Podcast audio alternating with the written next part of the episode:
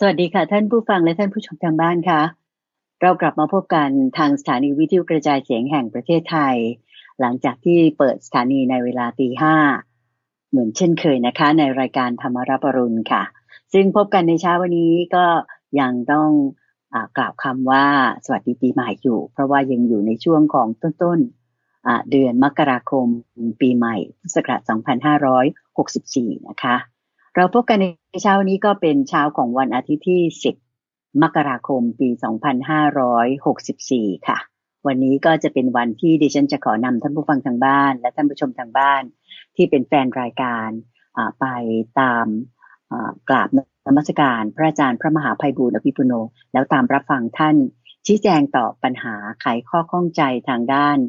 ธรรมะ ซึ่งก็เกี่ยวเนื่องกับชีวิตประจำวันที่มีท่านผู้ฟังและท่านผู้ชม สี่ท่านด้วยกันที่เขียนถามเข้ามาในรายการ ที่จะตอบให้ได้รับทราบกันในเช้าวันนี้นะคะ เราไปกราบนมัสการพระอาจารย์พระมหาภัยบูรณ์พร้อมกันเลยค่ะ ท่านพร้อมอยู่แล้วที่กุฏิของท่าน ที่วัดป่าดอนหายโศกอำเภอหนองหานจังหวัดอุดรธานีนะคะกราบนมัสการเจ้าค่ะพระอาจารย์เจ้าค่ะเจ้าพานเจ้าพานสาธุเจ้าค่ะเอ่อที่วันนี้ตอนแรกที่เรามีสเกจ u กันว่า เราจะรับสายจากท่านผู้ฟัง ที่โทรมาทางสถานีวิทยุถึงแม้ว่าเราจะไปจัดสดแต่ว่าเนื่องจากสถานการณ์เกี่ยวกับเรื่องการระบาดของโรคโควิด ก็จึงทำให้เราเลื่อนกิจกรรมนี้ไปก่อนเราให้ท่านผู้ฟังเนี่ยยังมีธรรมะหมวดอื่นๆ ฟังไปก่อน แล้วก็สามารถติดต่อกับทางรายการโดยใช้ช่องทางปกติที่เราใช้เป็นจดหมายหรือว่าปริศนียบัตรโดยส่งมาได้ที่วัดป่าดอนหายโศก เลขที่หนึ่งหมู่แปดตำบลดอนหายโศกอำเภอหนองหานจังหวัดอุดรธานีสี่หนึ่งหนึ่งสามศูนย์หรือว่าทางเว็บไซต์ก็ได้ที่ดอนหายโศก .fm ทาง Facebook Fanpage หรือว่า YouTube Channel มันก็สามารถที่จะติดต่อกับทางรายการได้ โดยเรื่องราวที่ท่านผู้ฟังท่านผู้ชมต้องการจะติดต่อสื่อสารมา อาจจะเป็นคำถาม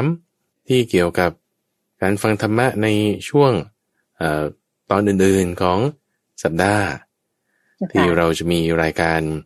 แยกแยะเป็นเจ็ดรายการ ให้ท่านผู้ฟังได้เลือกฟังตามความที่สนใจ หรืออาจจะเป็นเรื่องเกี่ยวกับพระสูตรเรื่องเกี่ยวกับการทำประเช่นในชีวิตประจำวัน ก็สงสัยในจุดใดเนี่ยอาตมาสามารถจะตอบให้ได้ โดยติดต่อกันมา โดยมีคุณเตือนใจนี่แหละมาทำหน้าที่แทนท่านผู้ฟังท่านผู้ชมทั้งหลายเจ้าค่ะพระอาจารย์เจ้าค่ะก็นั่นก็เป็นเส้นทางหรือว่าแนวทาง หรือว่าเป็นหนทางที่ท่านผู้ฟังและท่านผู้ชมทางบ้าน จะสามารถติดต่อกับรายการธรรมรับอรุณของสถานีวิทยุกระจายเสียงแห่งประเทศไทย และวัดป่าดอนหายโศกกันได้นะคะก็เรียกว่าเปิดในเรียกว่าแทบทุกช่องทางของโซเชียลมีเดียใหม่ ๆ ที่ท่านผู้ชม และท่านผู้ฟังก็คงจะคุ้นเคยกันอยู่แล้วนะคะ พระอาจารย์เจ้าค่ะเราเริ่มกันที่จดหมายอันแรกเลยดีไหมเจ้าคะหรือว่าเป็นคำถามอันแรกนะเจ้าคะเป็นของคุณพิมพ์ละดาเจ้าค่ะ คุณพิมพ์ละดาบอกว่าหลายครั้งเนี่ยก็เปิดฟังวิทยุฟังคำอธิบายในพระไตรปิฎกนะเจ้าคะก็ชมเชิญมาว่าเสียงของพระอาจารย์เนี่ยนุ่มนวล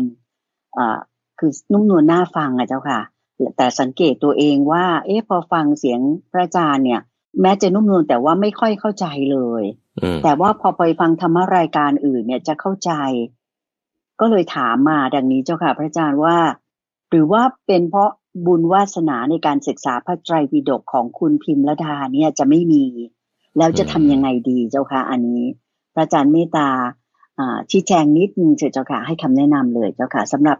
คำถามข้อสงสัยของคุณพิมพ์ละดาเจ้าค่ะ นิมนต์เจ้าค่ะ เกี่ยวกับเรื่องของเสียง อาจจะเกี่ยวกับไมโครโฟนก็ได้นะไมโครโฟนอาจจะเป็นไมโครโฟนที่ดีก็เลยทำให้ได้เสียงที่ดีอย่างไรก็ตามในการฟังเนี่ยคุณใจจะมีเทคนิคการฟังอยู่ เราเราไล่ไปเป็นขั้นตอนดีกว่าเวลาเราฟังใครพูดสักคนใดคนหนึ่ง อาจจะไม่ใช่ธรรมะ หรือเป็นเรื่องอะไรก็ตามเวลาประชุมอะไรก็ตามเนี่ยเราจะเข้าใจเรื่องราวบริบทคำพูดของคนที่เขากล่าวมานั้น ได้หรือไม่เนี่ยนะมันอยู่ที่ว่าคุณใส่ใจฟังหรือเปล่าโอเคไหมต้องมีการใส่ใจฟัง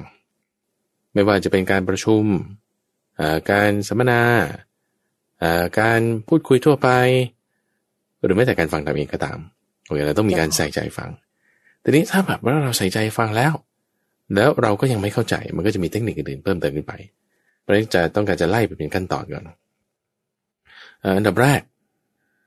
การที่จะฟังธรรมะให้เข้าใจได้เนี่ยถ้าจะพูดถึงท่านเคยบอกไว้ว่าบุคคลเพื่อที่จะฟังธรรมะให้เข้าสู่นิยามของการฟังธรรมได้ คือฟังธรรมให้เข้าใจได้เนี่ยจะต้องสามารถฟังแยกโดยเป็นสองส่วน คือส่วนที่เป็นเหตุกับส่วนที่เป็นผลคือการแยกฟังให้ได้เป็นสองส่วน คือส่วนที่เป็นทุกข์แล้วก็สมุทัยส่วนที่เป็นมรรคแล้วก็นิโรธคือเหตุและผลโอเคนะ อันนี้คือนัยยะที่หนึ่งนัยยะถัดมาอีกก็คือว่าเวลาเราฟังเนี่ยอย่าให้จิตเนี่ยไปอยู่กับผู้ฟัง อย่าให้จิตไปอยู่กับลำโพง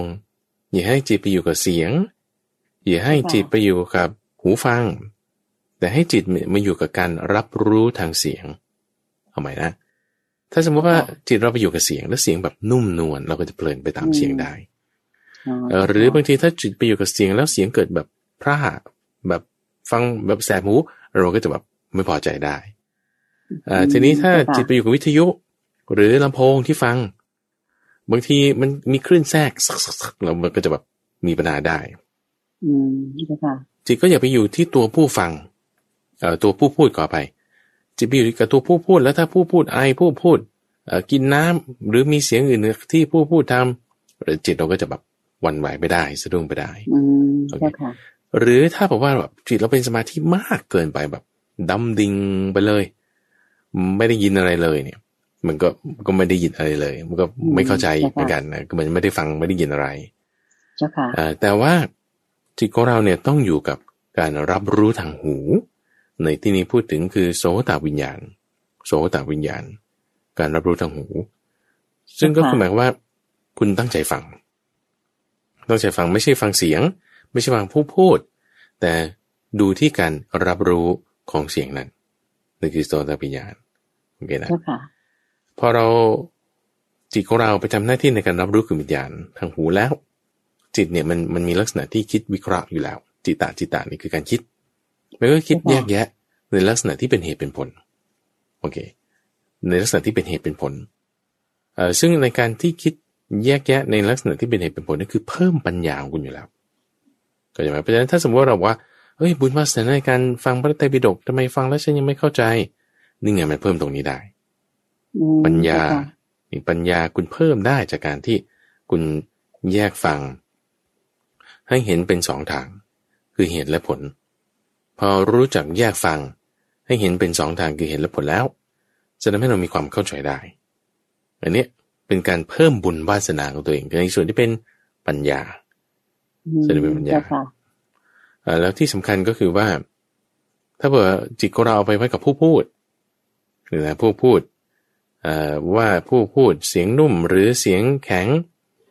เราก็จะบางทีจะเข้าใจยาก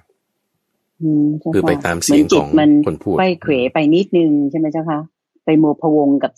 เสียงนั้นๆ ว่าคุณภาพเสียงเป็นอย่างไรนุ่มนวลน่าฟังหรืออะไรอย่างนี้เปล่าเจ้าค่ะว่าสัญญาเออก็คือลักษณะ จิตของเรามันไวอยู่แล้วโอเคนะบางทีว่าอยู่ไปอยู่กับเสียงบางทีก็ไปอยู่กับ ความคิดบางทีก็ไปอยู่กับเรื่องราวที่พูดเพราะถ้าเกิดเราตัดช่องที่ว่า ไม่ให้มาอยู่กับเสียง ลักษณะที่มันจะมากวนเนี่ยมันก็จะไม่มีประเด็นของก็คือว่า เอ๊ะแล้วฟังรายการอื่นไม่เห็นมีปัญหาอะไรเกิดไหมฟังส่วนอื่นๆที่ เออมันไม่ใช่ที่เป็นพระสูตรอย่างเงี้ย เออจะไม่ยังฟังเข้าใจ ไม่มีปัญหาอะไร ก็แสดงว่าในส่วนที่ฟังอื่นๆนั้นน่ะคุณสามารถทำจิตในลักษณะที่ให้เกิดความเข้าใจนั้นได้ไงแต่ทำไมตอนที่มาฟังรายการที่เป็นอ่านพระตรีปิฎกคุณจะฟังไม่ได้ มันก็อาศัยการฝึก ซึ่งถ้าเราฝึกแล้วเนี่ยเราทำได้ทุกอย่างแหละ ตัวพระอาจารย์เองคุณใจ ตอนบวชมาใหม่ ๆ เนี่ย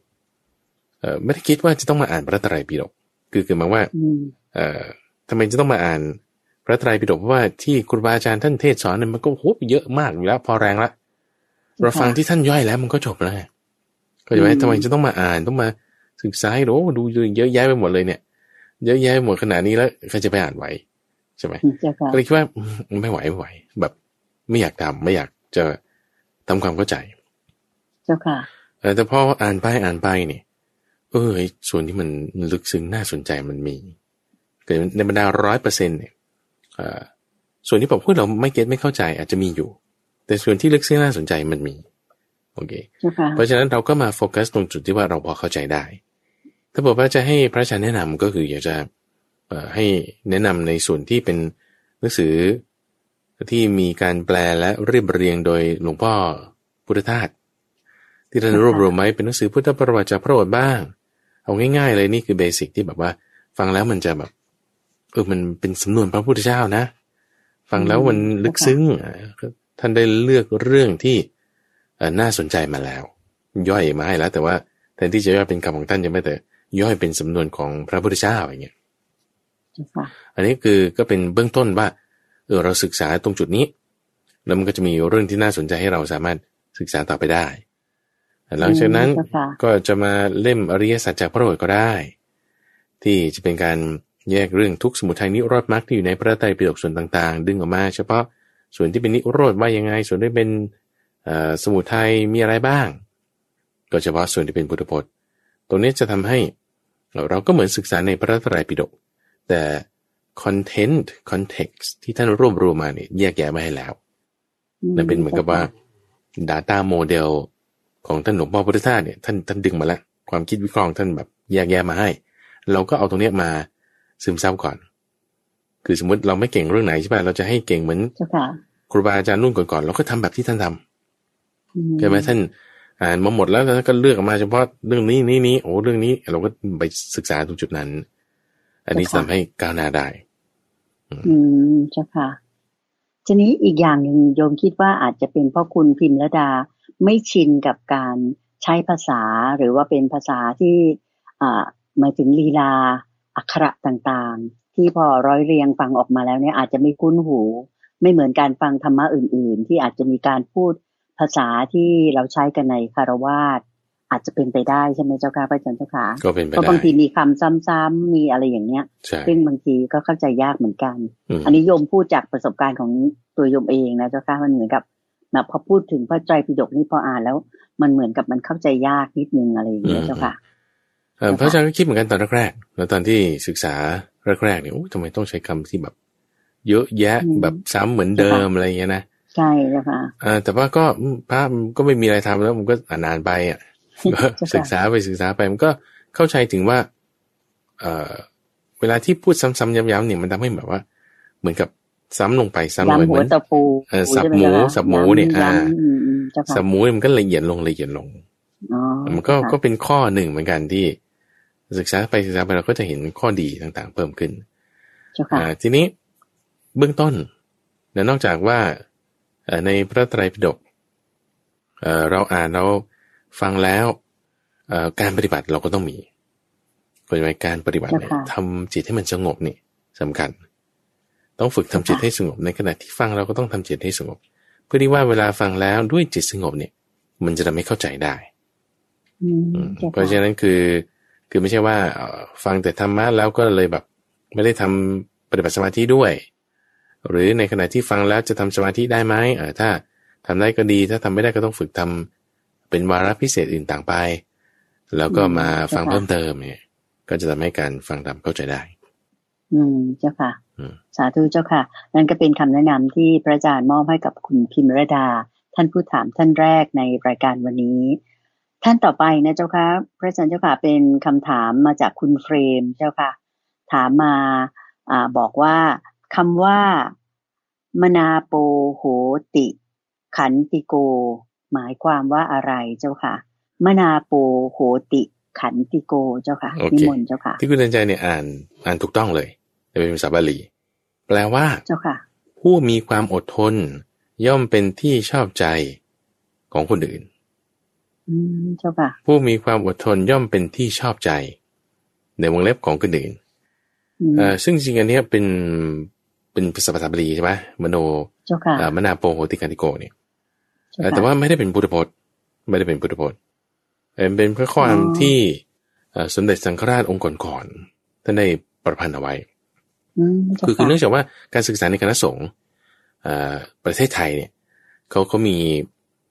การศึกษาที่เป็นรูปแบบของบาลีแบ่งเป็นปรริญญาหนึ่งสองสามสี่หกเจ็ดแปดเก้าโอเคเนาะซึ่งในแต่ละหลักสูตรก็จะมีศึกษาส่วนที่เป็นธรรมะ แล้วก็บาลีโอเคก็จะแบ่งเป็นแม่กองธรรมแม่กองบาลี ที่จะศึกษากันไป ทีนี้ในส่วนที่เป็นธรรมะเนี่ยก็จะมีแบ่งเป็นวิชาแล้ววิชาที่เกี่ยวกับพระวินัย วิชาที่เกี่ยวกับหมวดธรรมะต่างๆ วิชาที่เกี่ยวกับพุทธประวัติ ต่างๆพวกนี้จะแบ่งเป็นวิชาวิชา มันก็มีจุดหนึ่งที่ว่าจะต้องไปทำการเขียนกระทู้ธรรมะ ประสงค์นี้นะในหลักสูตรนักธรรมตรี นักธรรมโทนักธรรมเอกเนี่ยจะต้องมีการเขียนกระทู้ธรรม ซึ่งเวลาที่เขียนกระทู้ธรรมนี่คือหมายว่า คุณแต่งเรียงความอะคุณแต่งเรียงความโดยยกเอาธรรมะข้อใดข้อหนึ่งที่พระพุทธเจ้าได้กล่าวไว้ เป็นคาถาไว้ แล้วก็คุณก็มาอธิบายความในข้อนั้นเจ้าค่ะอธิบายความธรรมะนั้นๆคำพูดง่ายแต่งกันเทศกันหนึ่งเขาก็จะเรียกภาษากระทู้ธรรมแต่เรียกภาษาชาวบ้านก็เขียนหนึ่งความโอเคซึ่งในกระบวนการการเขียนหนึ่งความเนี่ย คุณก็ต้องแบบมีที่มาว่าคุณจะกล่าวธรรมะเรื่องอะไร คือมันไม่ใช่แบบว่า เหมือน motivational speaker เนี่ยเขาก็พูดกันไปใช่ป่ะคุณก็อ้างหลักการอะไรที่คุณคิดมาเองนั่นนี่นอนหนึ่งสองสามสี่โนโนโนอันนี้คุณต้องอ้างมาจากที่พระพุทธเจ้าท่านสอนเอาไว้โอเคนะซึ่งก็จะมีตำราเขาเรียกว่าพุทธศาสนาสุภาษิตโอเคป่ะอันนี้โยมเคยได้ยินอ่า ซึ่งเขาก็ทำเป็นตำราเพื่อที่จะสนับสนุนในการศึกษาของคณะสงฆ์รวมถึงคารวะด้วยแหละที่ต้องการศึกษาหลักสูตรนักธรรมก็จะแบ่งเป็นหมวดหมวด โอเค ซึ่งหมวดเกี่ยวกับขันติ หมวดเกี่ยวกับตัณหา หมวดเกี่ยวกับวินัย หมวดเกี่ยวกับพระหมวดเกี่ยวกับอะไรเยอะแยะไปหมดโอเคนะสั้นก็มียาวก็มี ซึ่งที่ท่านยกมาเนี่ยคือเป็นลักษณะของคาถาคำว่าคาถาเนี่ยคือคือเหมือนกับว่าเป็นคำกาบคำกาบคือไม่ได้เหมือนเป็นเวทมนต์คาถาอะไรเงี้ยไม่ใช่นะแต่เป็นคำร้อย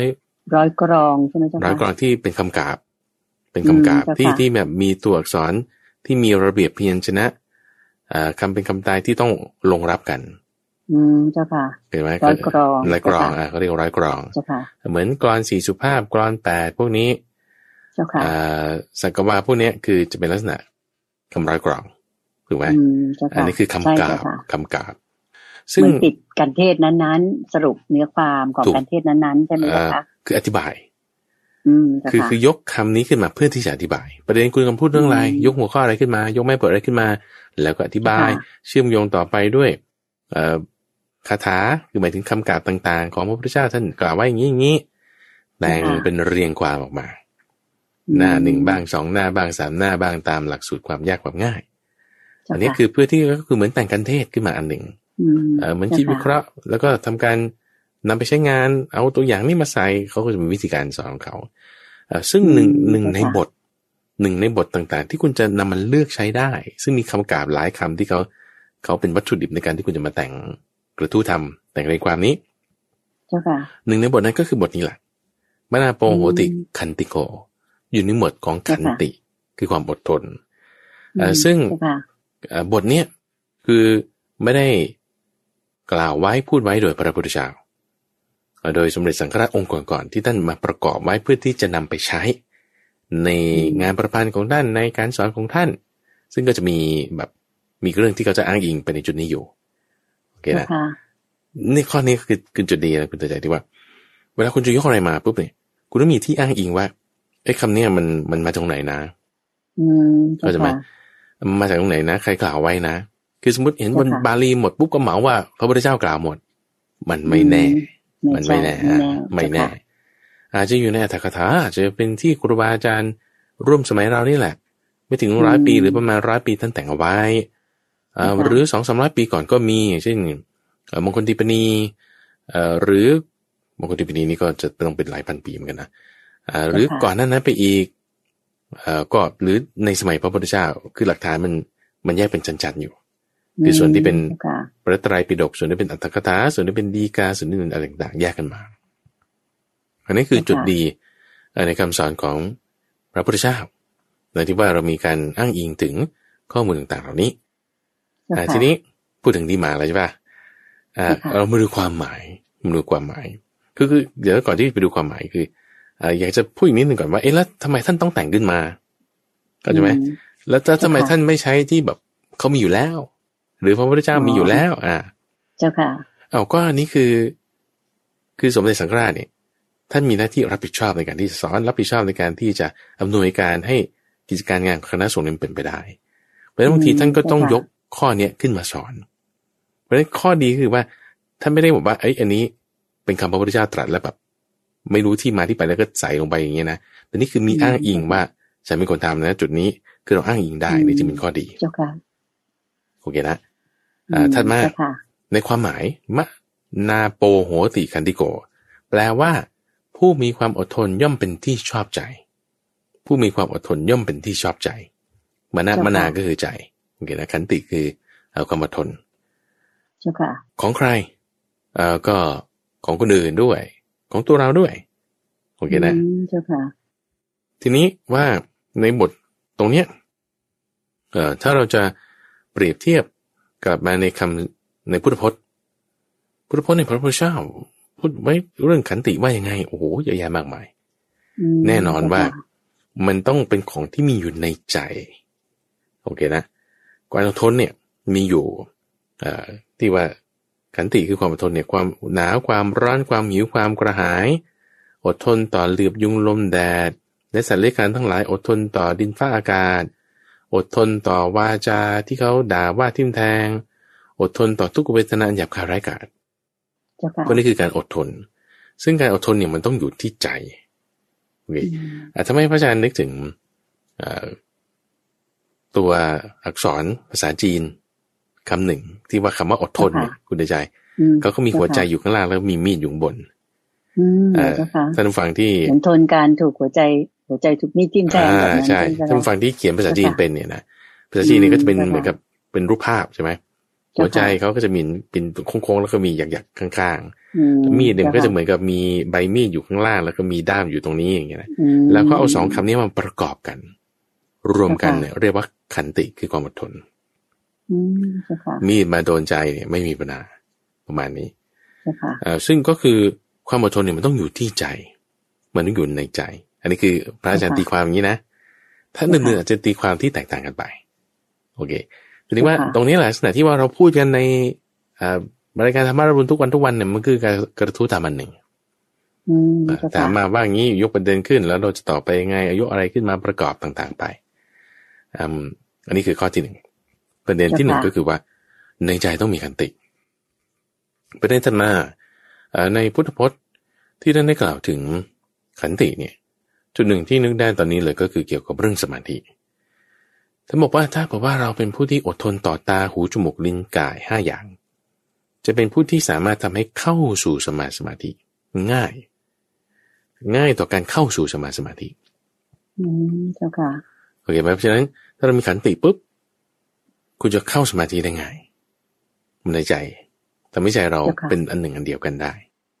ใจเป็นเอกได้ ใจรวมลงเป็นหนึ่งเดียวถูกไหมคะถูกต้องขันติก็สมาธิขึ้นได้ก็ดีขันติก็ดี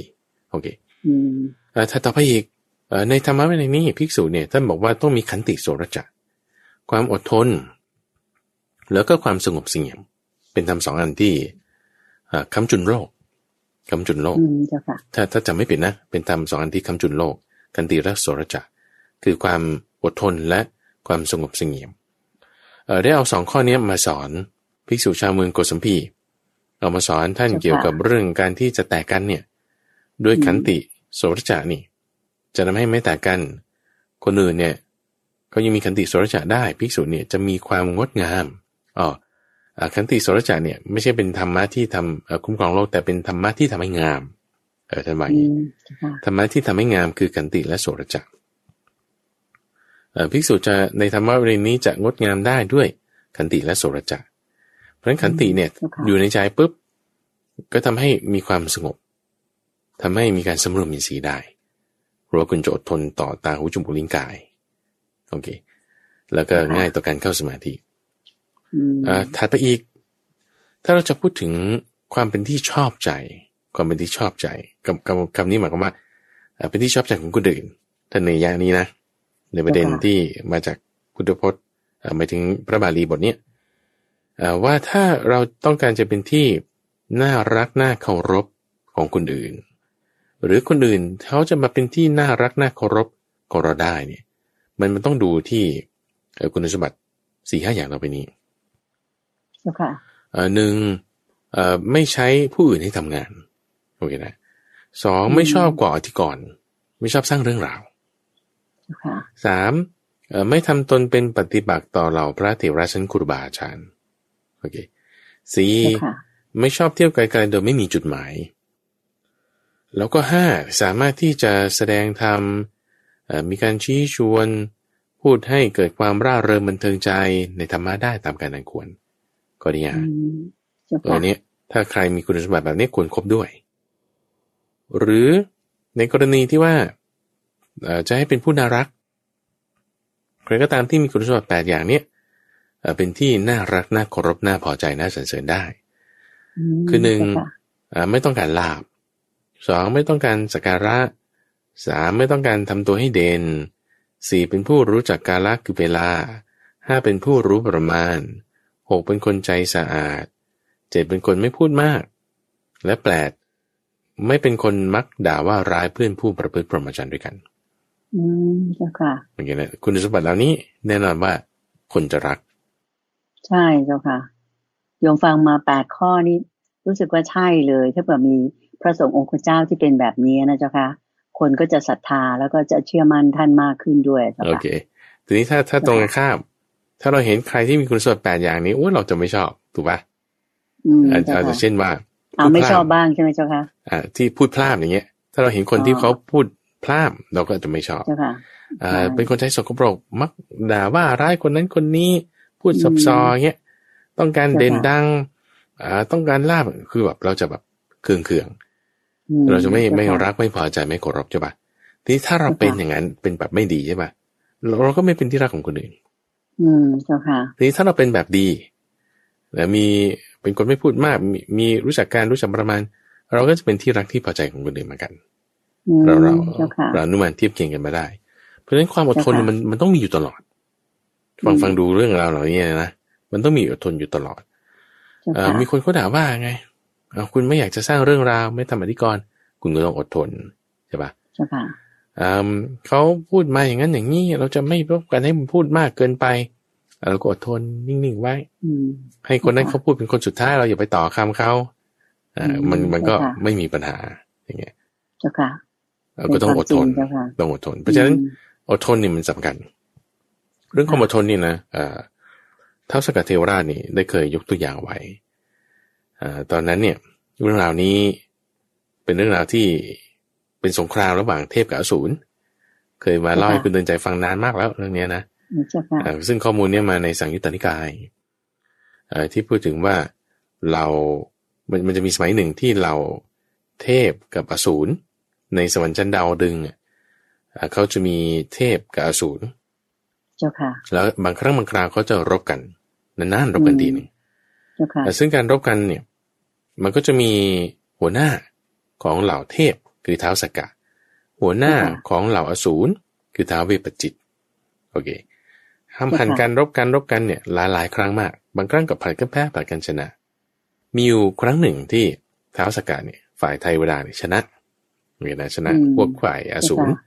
ก็เลยจับหัวหน้าของฝ่ายอสูรคือท้าวเวปจิต มาที่ธรรมสภาที่สวรรค์ชั้นดาวดึงเพื่อที่จะไม่ให้ไปบัญชาการรบไปคิดแผนอะไรต่างๆได้จับมาแล้วเนี่ยก็เอามาไว้ที่ประตูธรรมสภาคือเขาเรียกว่าก็เลยจองจำเออจองจำเอาไว้ด้วยวิธีที่ชื่อว่าปัญจวิทัปันตนะคือการจองจำห้าแห่ง คือรัดที่คอรัดที่แขนแล้วก็รัดที่ขา แล้วก็ท้ายประจิตเนี่ยขยับอะไรไม่ได้เลย ถูกตรึงไว้อยู่ที่ประตู ขยับได้อย่างเดียวคือขยับปากได้เท่านั้นท้าวสกาเนี่ยก็เข้าไปธรรมสภาออกธรรมสภาเข้าธรรมสภาออกธรรมสภาทุกๆเจ็ดวันไปทำอะไรไปนั่งสมาธิบ้างไปเทศบ้างไปฟังธรรมบ้างเทศเองบ้างให้คนอื่นเทศบ้างใช่ค่ะทำสกัดเป็นอย่างนี้ ทุกครั้งที่เข้าที่ออกเนี่ย คือด้วยความที่เป็นพระราชาเนาะของเหล่าเทวดาเอ่อ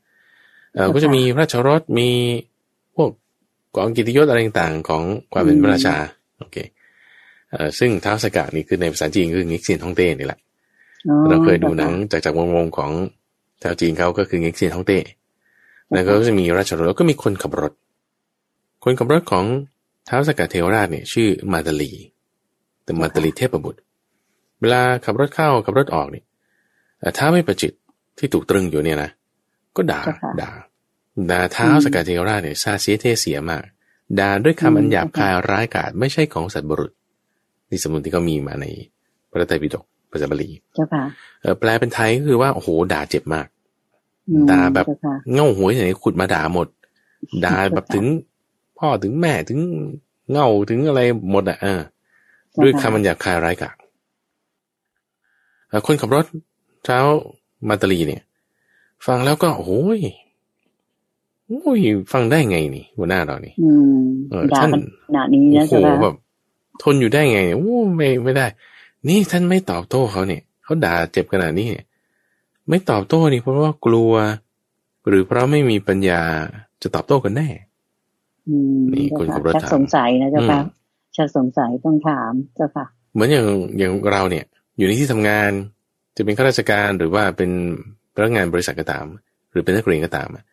ถูกเขาโขกเขาสับเขาแกล้งเขาทำร้ายเขาด่าทุกทีเขาโอ้ยช่วยช่วยโอกาสทุกอย่าง แล้วคุณก็เฉยหรือเกิดนิ่งเขาก็จะมาถามคุณว่า แกนี่มันแบบว่า มันโง่หรือว่ามันไม่มีปัญญากันแน่เข้าใจไหมหรือว่ากลัวเขาเออ หรือกลัวเขากันแน่อะโอ้ยถามมาอย่างนี้นี่จะไปไงท้าวสกะเขาบอกอย่างนี้แต่บอกว่า เราจะคุยกับท้าวเวปจิตเนี่ยเราเราไม่ได้กลัว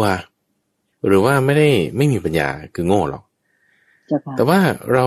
ไม่เห็นประโยชน์อะไรที่จะคุยกับคนผ่านคือคุณจะในภาษาบาลีเนี่ยคำว่าพานนี่คือโง่โอเคแล้วคำว่าบัณฑิตนี่คือฉลาด เพราะฉะนั้นเป็นคำที่ที่คล้องกันว่าเอไม่มีปัญญาก็คือโง่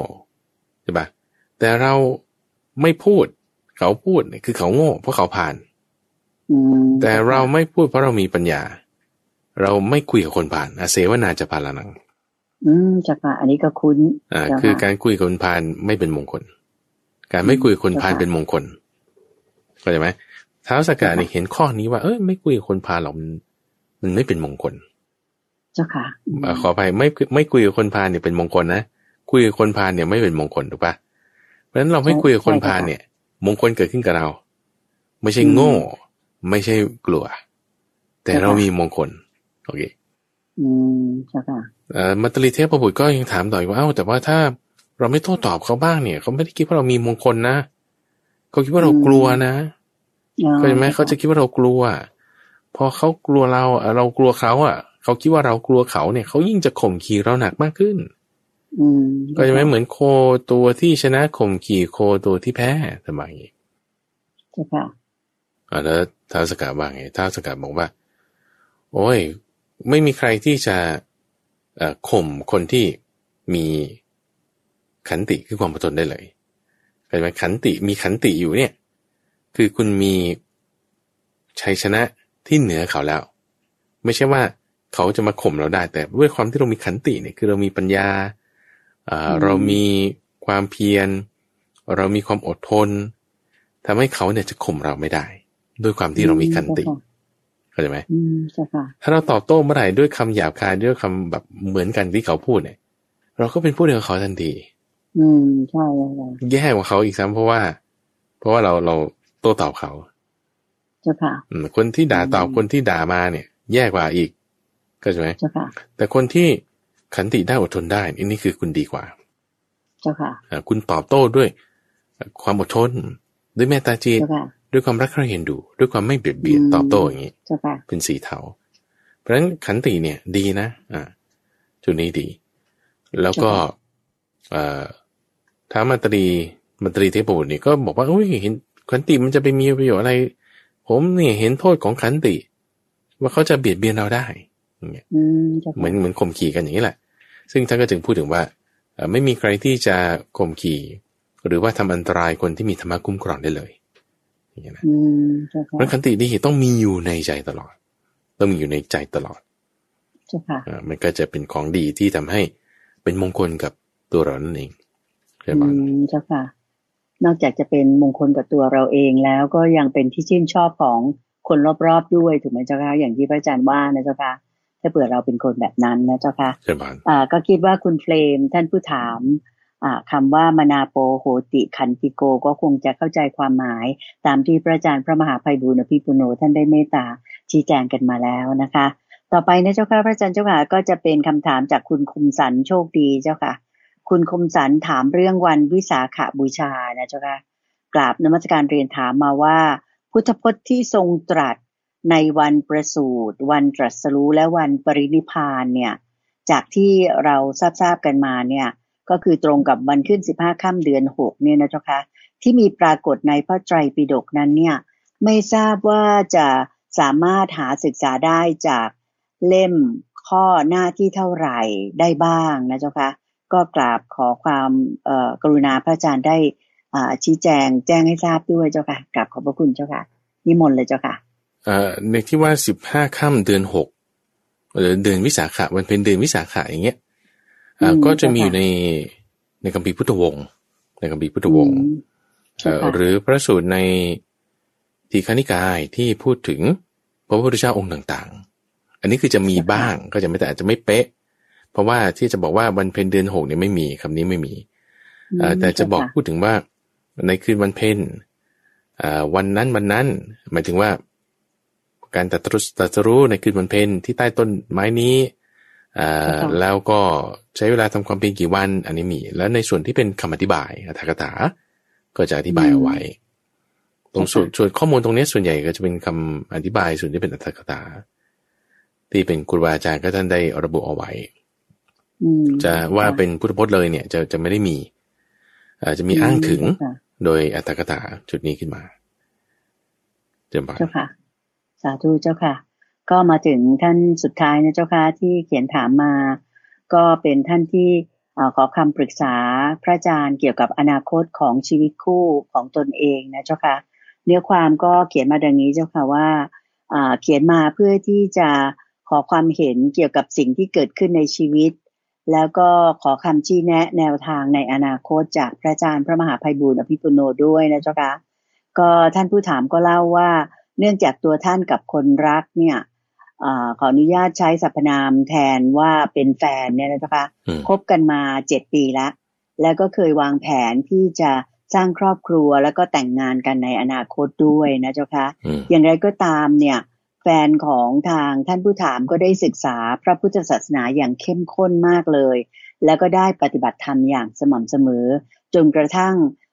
ท่านทั้งสองเนี่ยคือเราสองคนเนี่ยไม่ได้มีความสัมพันธ์ทางกายกันมานานกว่าหนึ่งปีแล้วเนื่องจากทางแฟนก็อธิบายว่าความสัมพันธ์ดังกล่าวนั้นเนี่ยนำมาซึ่งกิเลสและขัดขวางการเดินทางบนเส้นทางพ้นทุกข์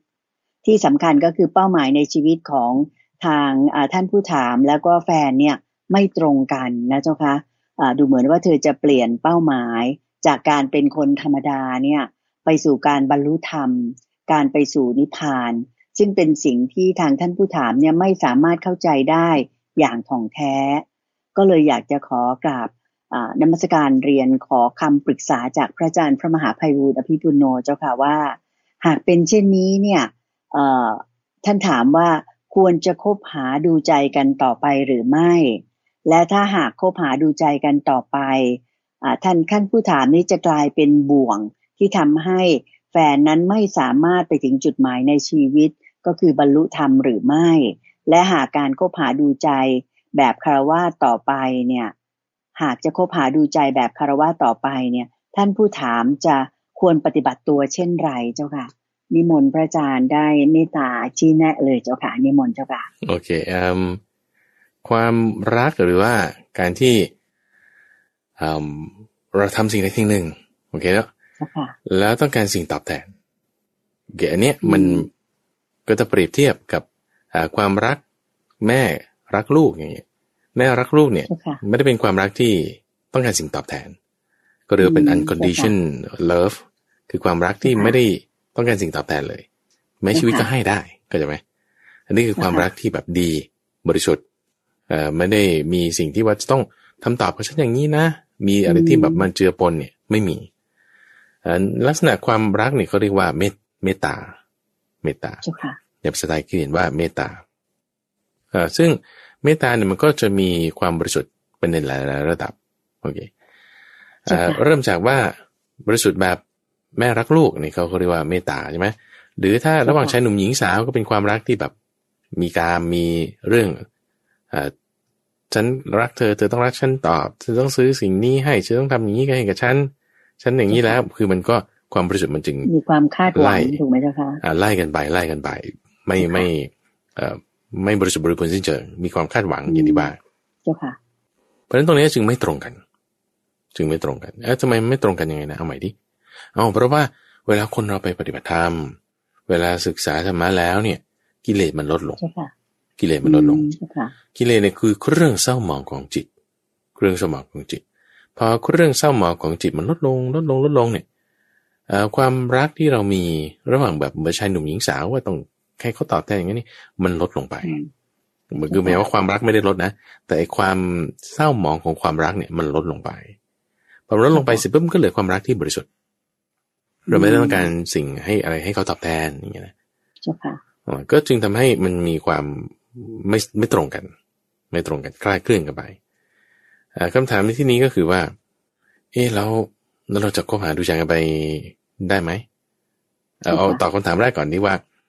เออเราทำให้ไม่เข้าใจอย่างตรงแท้เกิดไปซึ่งตรงนี้แหละคือจึงทำให้ไม่เข้าใจอย่างตรงแท้ไงเพราะว่าไม่เท่ากัน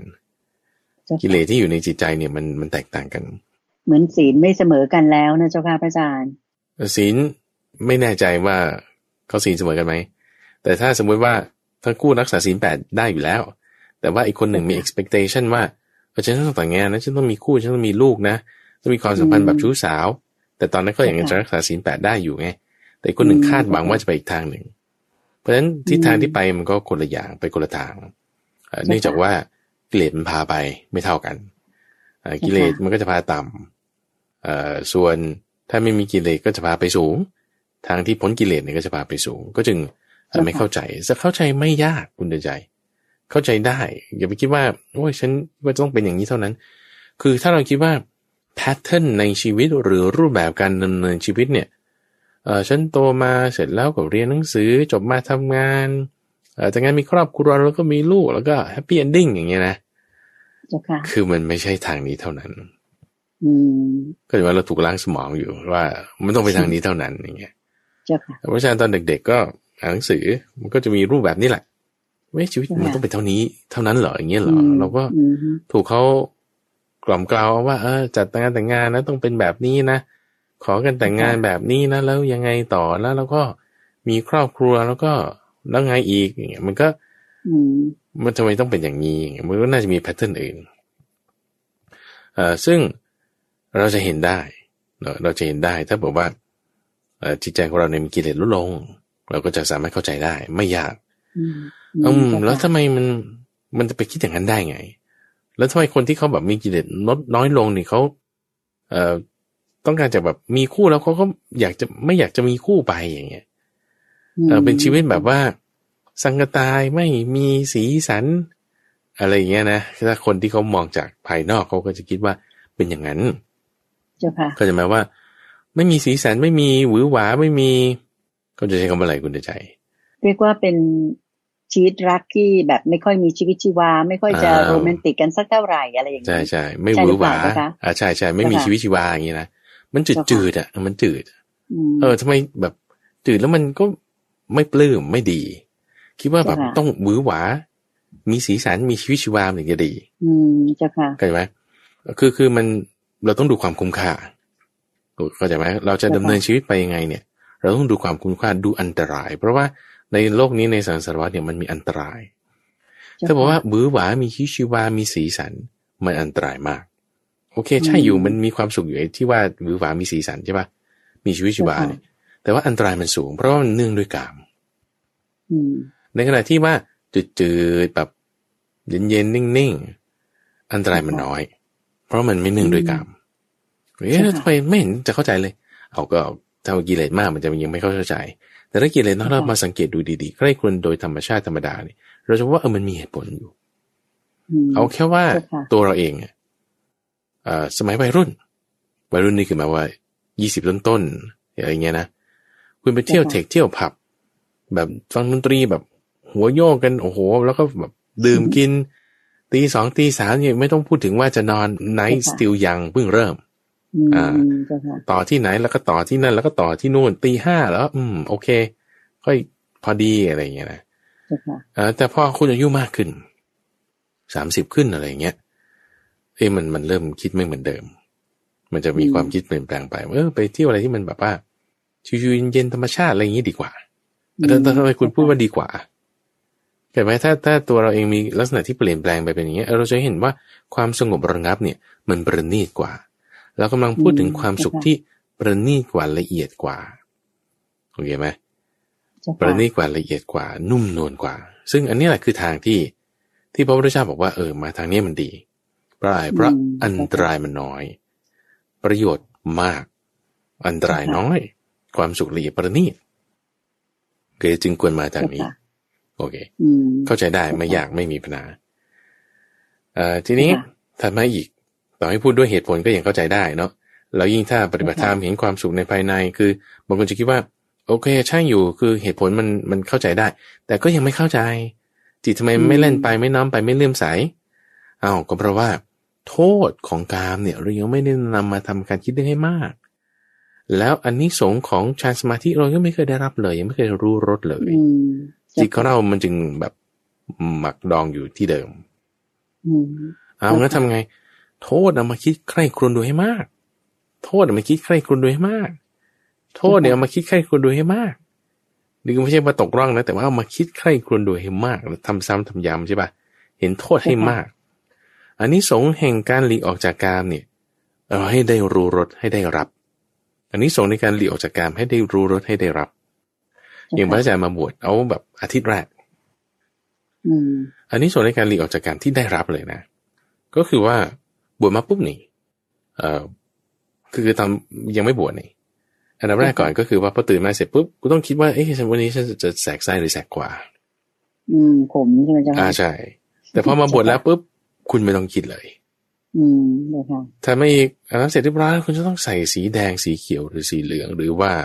ชุดอะไรเราจะใส่วันนี้จะไปไหนน่าจะไปงานศพหรือเปล่า แต่ว่าพอเป็นพระปุ๊บมันจบเลย คุณเครื่องแบบเดียว ไปงานแต่งงานกับชุดนี้ไปงานศพกับชุดนี้ ยังเรื่องรองเท้าอีกเฮ้ยวันนี้จะใส่รองเท้าวิ่งหรือรองเท้าอ่ารองเท้าแตะอย่างเงี้ยนะแต่เป็นพระมันจบเลยมันคู่เดียวซึ่งอันนี้แหละคืออานิสงส์ในการหลีกออกจากกามเนกขัมมะว่าโอ้นี่มัน overhead น้อยเบาเบาอ่าพอเราได้เห็นอานิสงส์ในการหลีกออกจากกามปุ๊บเนี่ย จิตเราจะน้อมมาในทางนี้